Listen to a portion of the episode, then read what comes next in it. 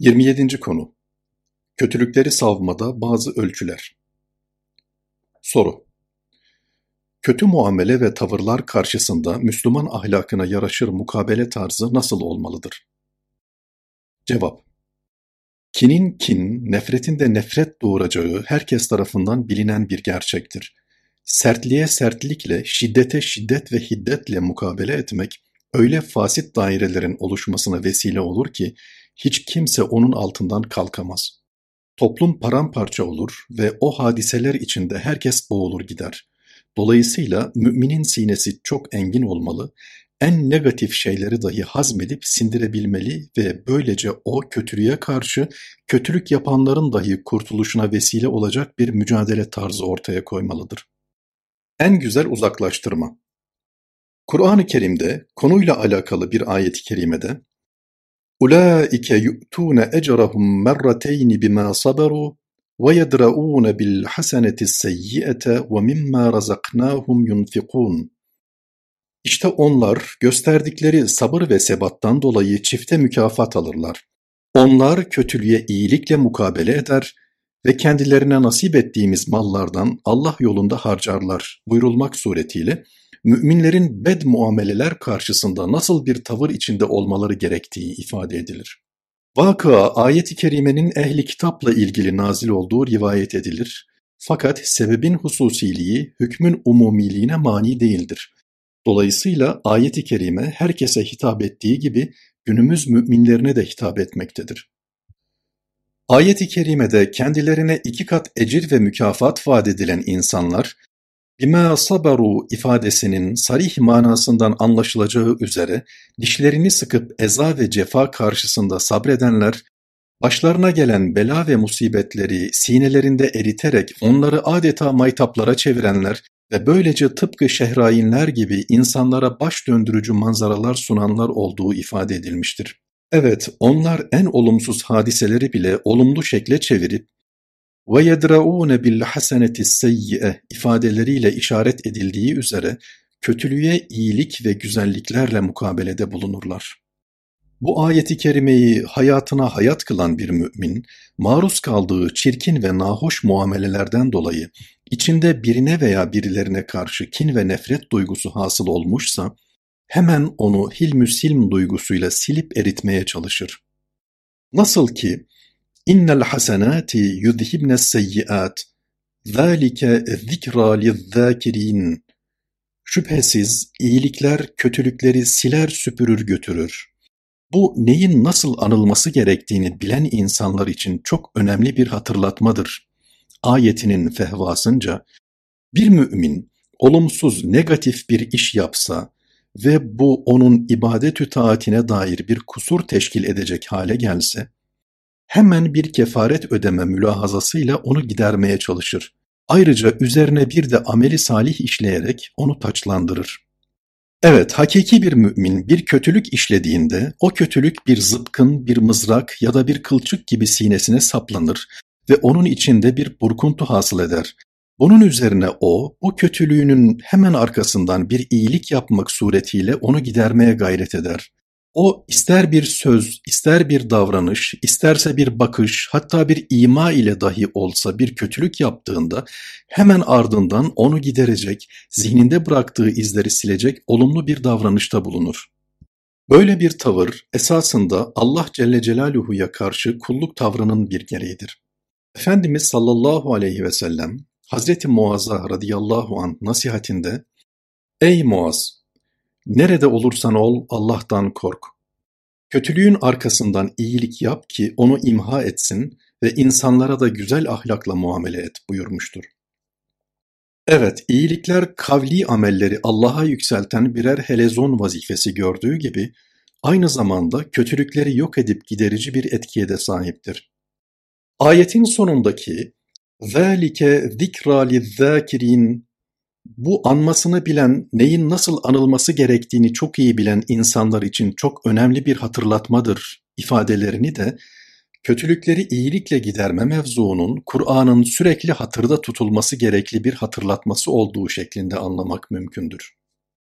Esasında ister ferdi isterse içtimai olsun, yapılan tüm kötülükleri ve olumsuzlukları insanların zihinlerinden silip onları unutturacak olumlu her davranış, onların aynı zamanda nezd-i uluhiyette de silinmesine vesile olur. Zira Cenab-ı Hakk'ın rahmeti, o olumsuzlukların ötede bir eziyet ve zahmete vesile olmamalarını, bir iç ızdırabına dönüşmemelerini gerektirir. Evet, müminin hadsiz nimet, sınırsız ihsan ve namütenahi iltifat yurdunda, ben Rabbime, dinime, efendime ve temel disiplinlerime karşı bu saygısızlığı yapmamalıydım deyip sürekli onları hatırına getirmesi, onun için bir iç ızdırabına vesile olacaktır. Bu yüzden Cenab-ı Hak, rahmetinin farklı bir tecelli dalga buğdu olarak orada onları unutturacak ve kuluna o sıkıntıyı yaşatmayacaktır. Ancak insanın dünyada iken yaptığı günahları unutması ve onları zihninden silmesi doğru değildir. Zira 50 sene evvel işlemiş olsa bile onu her hatırlayışında bir kere daha estağfirullah diyorsa, bu durum onu hem bir kez daha aynı günaha düşmekten koruyacak hem de onun amel defterine sürekli sevap yazılmasına vesile olacaktır. Bu şekilde dile getirilen her istiğfar, yokluğa adeta bir tırpan sallar ve böylelikle bütün kötülükleri alır götürür. Götüreceği bir kötülük kalmadığında da öyle şeylere vesile olur ki, onlar ahirette kulun karşısına çıktığı zaman kul hayret ve sevincinden şaşırır kalır.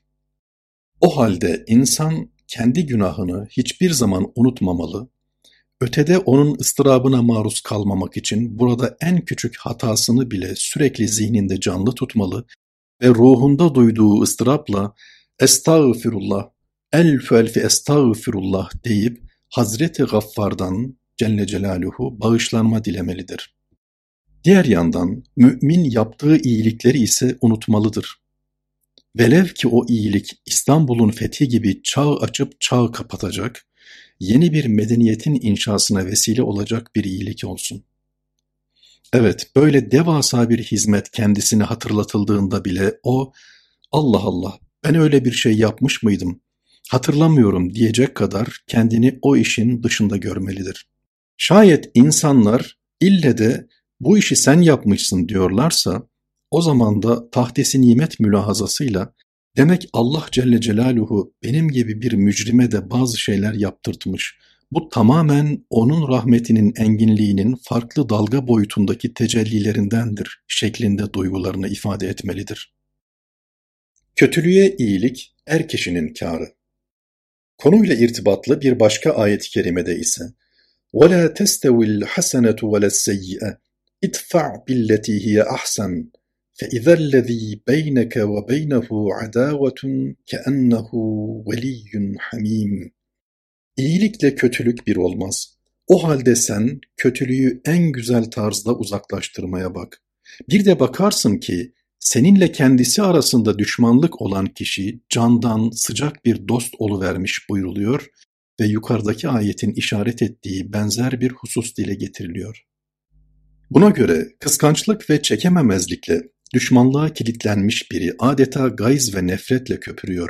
Sürekli karşısındakini tahrik ediyor ve onda bir öfke meydana getirmek istiyorsa وَالْكَاظِم۪ينَ الْغَيْزَ وَالْعَاف۪ينَ عَنِ النَّاسِ O müttakiler kızdıklarında öfkelerini yutar, insanların kusurlarını affederler ayetinin ifadesiyle o da ona karşı öfkesini yutmakla mukabelede bulunmalıdır. Ayet-i kerimedeki "velkâzmînel gayza" ifadesi öfkesini, hiddetini, şiddetini zorla bile olsa yutanlar, derdini dışarıya vurup izhar etmeyenler ve bu mevzuda yutkunup duranlar demektir ki onların bu tutumları lisan-ı nebevide bir fazilet olarak zikredilir. Birisi bir kusur işlediğinde ona af ile muamelede bulunma, bir kötülük işlediğinde bir daha aynı kötülüğü yapmaması için ona iyilikte bulunma, evet bütün bunlar yapılan kötülüğe iyilikle mukabelede bulunma adına örneklerdir.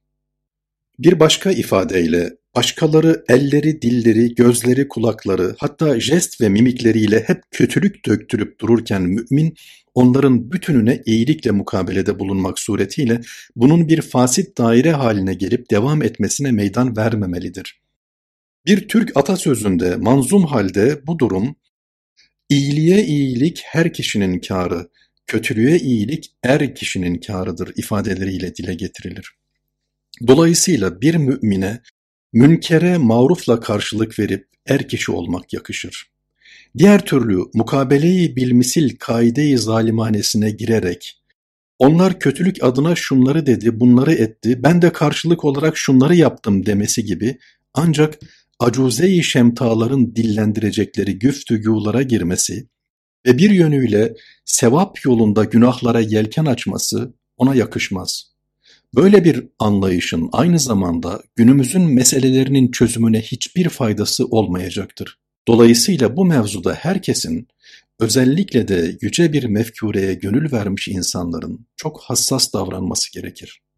İyilikle mukabele ve güzergah emniyeti. Bir atasözünde İttaki şerre men ahsente ileyh kendisine iyilikte bulunduğun kişinin şerrinden sakın denir ki bunun hodbince ve saygısızca söylenmiş bir söz olduğu kanaatindeyim.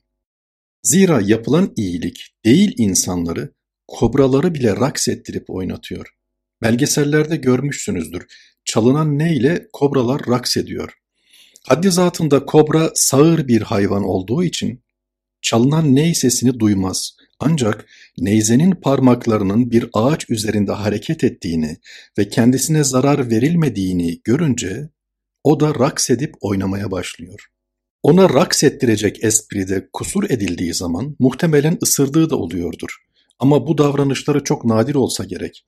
Zira ney karşısında kobraların ısırmaları çok sık yaşanılan bir vaka olsaydı, zannediyorum o işe bu ölçüde teşebbüs edilmezdi. Sözün özü, Allah Celle Celaluhu hayvanlarda bile kendilerine yapılan iyiliklere karşı böyle bir teveccüh hissi ihsan etmişse, İnsan kendinde bulunan kabiliyetleri değerlendirmeli ve ahsin ila men ittakayte şerra şerrinden korktuğun kimseye iyilikte bulun anlayışıyla hareket etmelidir. Elbette ki böyle bir tavır umum toplumun huzur ve ahengini koruma, kin, nefret ve fitne ateşini söndürme adına iradi olarak ortaya konması gereken bir tavırdır ve çerçevesi de şahsi haklarda fedakarlıkla sınırlıdır. Yoksa umumun hukukunun söz konusu olduğu yerde zulme sessiz kalma, sessiz kalıp zulme ortak olma insanı dilsiz şeytan konumuna düşürür ve kesinlikle mümine yakışmaz. Ancak gerektiği yerde mızrağını eline almış, süngüsünü takmış, öldürmek için sizin üzerinize yürüyen bir gözü dönmüş karşısında bile gel kardeşim seni bir kucaklayayım deyip Bununla onun o öldürücü mızrak ve süngüsünü tekrar kınına sokmak mümkünse, işte müminin ortaya koyması gereken tavır budur. Ve bir kez daha ifade edeyim ki, böyle bir davranış şekli, günümüzdeki problemlerin çözümü adına hayati derecede önem arz etmektedir. 28. konu İnsanı Allah'tan uzaklaştıran ilim. Soru İlim hakkında rivayet edilen Men izdâde ilmen ve lem yezdet fid dünya zuhde lem yezdet minallahi illa bu'de. Dünyada kimin ilmi arttıkça zühdü de artmazsa, onun sadece Allah'tan uzaklığı artar. Hadis-i şerifinin vermiş olduğu dersler nelerdir? Cevap İnsanı Allah'a ulaştıran yollar mahlukatın solukları sayısıncadır. Çünkü her bir insan farklı istidat ve kabiliyetlere sahiptir. Buna göre bazı hassas tabiatlar hakka ulaştıran yollar içinde en önemli güzergahın aşk olduğunu söylemişlerdir. Bu aşk yolcularından kimi ''Ya Rab belayı aşk ile kıl aşina beni, birden belayı aşktan etme cüda beni'' Fuzuli deyip inlemiş. Bir başka gönülleri ''Öyle bir dildare dil ver, eyleye dilşad seni, öyle bir dameni tut ki edeber murat seni.''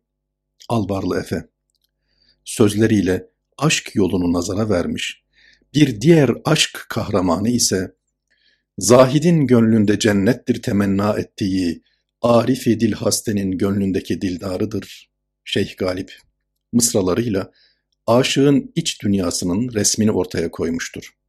Ancak hak ve hakikat yolcularından bazıları da zühd yoluyla Allah'a ulaşmaya çalışmış ve diğerlerine nazaran bu yolun daha önemli olduğunu düşünmüşlerdir. Zühd bir yönüyle dünya ve içindekileri terk etme ve dünyadan istifadeyi ihtiyaç ölçüsüyle sınırlama demektir. İnsan elbette mevcudiyetini devam ettirebilme adına yeme, içme, uyuma gibi bedene ait ihtiyaçlarını karşılamak zorundadır. Fakat hayatını zühd çizgisinde yaşamak isteyen bir insan, gaflete sürükleyeceği düşüncesiyle dünyanın bu tür nimetlerinden doyuncaya kadar istifade etmek istemez. O, tatmaya izin var, doymaya izin yok sözünü kendine rehber edinir. Tedebbür, tezekkür ve tefekkür yoluyla Allah'ı tanımaya çalışan bazı mütecessis ruhlar ve kemal erbabı ise sürekli eşya ve hadiseleri hallaç etmiş, kainat kitabını okumuş, bu kitapla Kur'an-ı Mucizül Beyan arasında koordinasyonlar kurmuş ve bu iki kitabı sürekli birbirinin merceği, projektörü veya rasathanesi altında temaşa etmeye çalışmışlardır. Taklit vadilerinde yolunu şaşıranlar. Bütün bunların dışında henüz suri ve şekli yaşamaktan sıyrılamamış taklidin esiri kullar vardır ki, bunların yol alması, mesafe kat etmesi oldukça zordur. Atalarında gördüklerini taklit etmeleri açısından onların durumu Hasbuna ma vecedna aleyhi âbâena. Atalarımızı ne yol üzerinde bulmuşsak o bize yeter diyen kafirlerin durumu gibidir. Bu halde bulunan bir insan ise kendi kendine acaba bir kilisenin haziresinde neşet etmiş olsaydım, akıl, mantık ve muhakememi kullanarak şu hali hazırdaki yarım yamalak Müslümanlığı elde edebilir miydim diye sorması gerekir. Gerçi ehli sünnet vel cemaat Cenab-ı Hakk'ın rahmetinin enginliğine bağlanarak taklidi imanın da makbul olduğunu, yani atalarında gördüğünden dolayı La ilahe illallah Muhammedur Resulullah diyen, babası gittiği için onun yanında camiye giden, Ramazan ayında babaannesi oruç tuttuğu için oruç tutan insanların da kurtulacağını söylemişlerdir. Mehdi enflasyonu Aslında taklit adına söylenen bu hususlar bizim neslimizi resmetmektedir. Çünkü hiçbirimiz bugün inandığımız hakikatlere öz beynimizi burnumuzdan kusarak ulaşmadık. Hiçbirimiz geceleyin yataklarımızı terk edip delice koridorlarda dolaşıp Hazreti Ömer'in radıyallahu an amcası Zeyd İbni Amr gibi Allah'ım seni istiyorum demedik. Onu bulma adına delice bir takibe koyulmadık ve hep taklitle avunduk. Hele bir de bazıları kalkıp bizim Müslümanlığımızı alkışladığı ve biz de kendimizi bir şey zannettiysek işte o zaman bütün bütün aldandık. Hatta bir kısım zavallılar alkış ve takdirler karşısında kendilerini popülizme saldı ve bunun sonucunda her yerde bir sürü Mehdi zuhur etti. Asrımızda o kadar çok Mehdi zuhur etti ki Mehdi enflasyonunun yaşandığını söylesek mübalağa etmiş olmayız. Evet, kimileri kendilerinin sıradan bir mümin olup olmadığının dahi muhasebesini yaparken, bazıları da kendilerini bir hamlede insanlığı kurtaracak, bir nefhada Kayserleri Kisraları yere serecek kahramanlar olarak gördüler. Gerçekte ise bunların her birisi Allah'ı hakkıyla tanımayan, peygamberi sallallahu aleyhi ve sellem bilmeyen, Raşid halifelerden ve sahabe efendilerimizden habersiz yaşayan taklidin zavallı kullarıydı. Bunlar nerede olduklarını, düz yolda dahi nasıl yaya kaldıklarını bilmediklerinden ötürü yol almaları da çok zordu. Halbuki inanan bir gönül, zat-ı uluhiyeti bilme, marifet ve muhabbet deryalarına yelken açma adına sürekli tefekkür ve tezekkürde bulunmalı ve hiç doyma bilmeden yoluna devam etmelidir. Kendisine sunulan marifet kaseleri karşısında, bak şu gedanın haline, bende olmuş zülfün teline, Parmağım aşkın balına, bandıkça bandım bir su ver, gedayı demelidir. Deniz suyu içerek susuzluğunu gidermeye çalışan bir insan gibi içtikçe içmelidir. Ayrıca o bir taraftan derinlemesine marifete yelken açarken diğer taraftan da şu mülahazalardan hiç ayrılmamalıdır. Eğer ben gerçekten duyulması gerekli olan şeyleri duysaydım Biliniz ki kalpler ancak Allah'ı anmakla huzur ve itminana kavuşur hakikatini idrak etseydim, ne mutlu iman edip de makbul ve güzel işler yapanlara eninde sonunda dönüp gidilecek güzel yurt onların olacak müjdesini rasat edebilseydim, Cenab-ı Hak ile daha derin bir irtibata erecek, sürekli aşk-ı iştiyak nameleri seslendirecek müminlere karşı tevazu kanatlarını yerlere kadar indirecek ve bütün mahlukata engin bir şefkatle nazar edecektim. Demek ki ben hala yerlerde sürüm sürümüm. Sığ görün, derin ol. Zaten gerçek kulluk, fevkalade yüksek gayretle fevkalade tevazu cem edebilmektir. Evet, insan bir taraftan öyle yukarılara çıkmalıdır ki, melekler ona baktıkları zaman, hayret cisim ve bedenden mürekkep bir varlık ama nasıl oluyor da meleklerle aynı ufku paylaşıyor veya onların önünde kanat çırpıyor demelidir. Ama aynı zamanda bu kişi kendisini hiçlerden hiç görebilmelidir. Ona imzanı at dediklerinde hiç düşünmeden çok rahatlıkla hiç yazabilmelidir. Kemali bir hakkın idrak etme açısından insanlığın iftihar tablosundan sallallahu aleyhi ve sellem daha büyük bir insan yoktur. Buna rağmen o sallallahu aleyhi ve sellem Allah'a Celle Celaluhu şöyle yalvarmıştır. Allahümme cealni fi ayneyye sagiran ve fi a'yunin nasi kebiran. Allah'ım beni benim gözümde küçük göster. Misyonum itibarıyla beni insanların nazarında ise büyük göster. Bir hak dostu bu duayı biraz değiştirerek kendi hesabına şöyle der.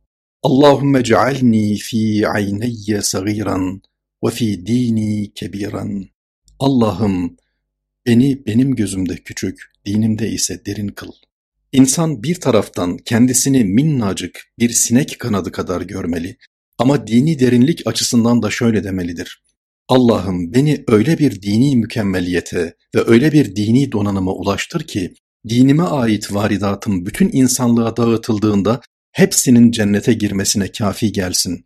Nitekim Allah Resulü sallallahu aleyhi ve sellem maiz hakkında öyle bir tevbe etti ki tevbesi eğer yeryüzüne dağılsaydı herkese yeterdi buyurmuştu.